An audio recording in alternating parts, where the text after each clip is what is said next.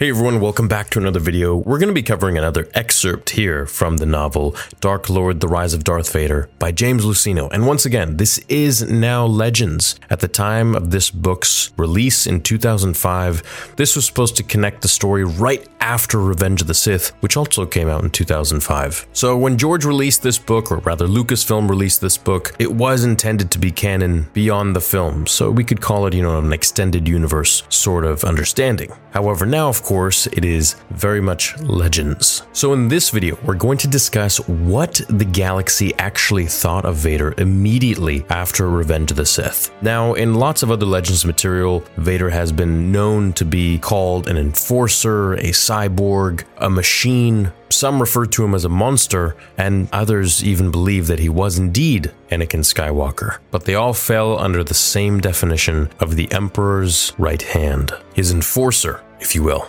So let's begin. Few people were aware of what had become of Anakin Skywalker, but it was not long before nearly everyone in the Galactic Empire had heard some rumor or stray fact about Palpatine's new servant. One month after Palpatine became Emperor, a story circulated that Vader had tracked down a nest of 50 Jedi traitors and killed every one of them by himself. Eyewitnesses described him as a wrath like being who seemed to possess Jedi powers and wielded a lightsaber, but he was definitely not a Jedi.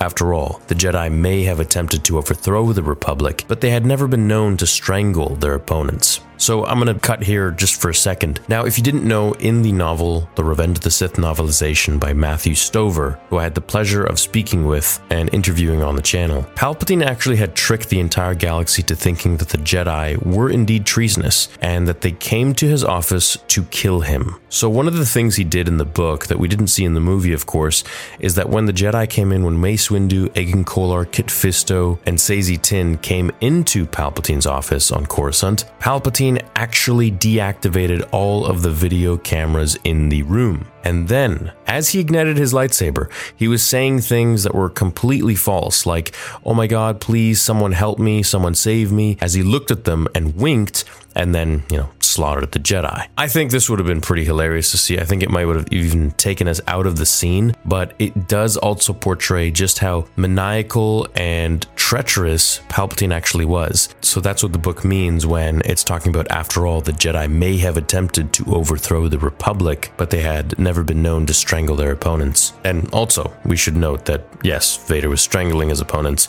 and we don't typically see Jedi do this, except for Luke in Return of the Jedi and Anakin in the Clone Wars. Let's continue. Some suspected Darth Vader was a droid engineered to carry out the Emperor's will. Others suggested that he might have once been a professional gladiator or bounty hunter. There was even speculation that he might be a well known public figure who had assumed the name Darth Vader and wore his face concealing helmet to hide his true identity. So the galaxy really did think that Vader was a myriad of different things, and the one I find to be one of the most interesting is a professional bounty hunter or gladiator. Now, the Emperor, of course, did have his bounty hunters, like we saw with Jango Fett. He did hire Boba Fett many times, that is, you know, until he started ruling with respect. But, you know, we're talking about Legends material here. At this point, Boba Fett was still extremely epic and doing lots of work with the Empire. This was 2005. So, you know, Revenge of the Sith is coming out this year. So it kind of makes me wonder, you know, if there was some sort of a Sith out there who became a bounty hunter, how would that work and how cool would that be? We've seen a Jedi bounty hunter, we've seen a Jedi Mandalorian, so to speak, and that of course being Tarre Vizsla, but we've never seen a Sith Mandalorian with a red lightsaber. I hope maybe we'll be able to see one one day. As for them thinking he's some sort of a droid engineered to carry out the Emperor's will, this is only slightly true, but not in the way that the galaxy actually thought. Sure, Vader was actually engineered to be the Emperor's enforcer. However, he wasn't engineered all that well. If you didn't know, or if you haven't watched my older videos, Palpatine actually gave Vader the worst cybernetics known at that time, like literally super outdated stuff, just to punish him for losing to Obi Wan, and to also make him overcome all of his issues when it came to relearning his whole body, because that's what he had to do.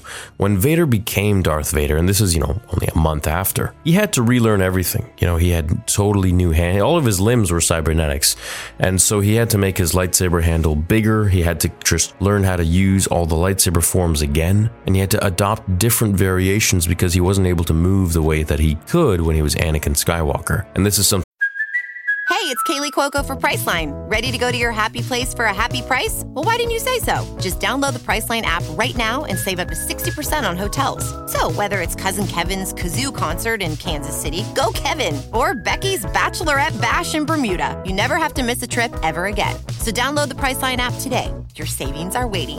Go to your happy place for a happy price. Go to your happy price, Priceline.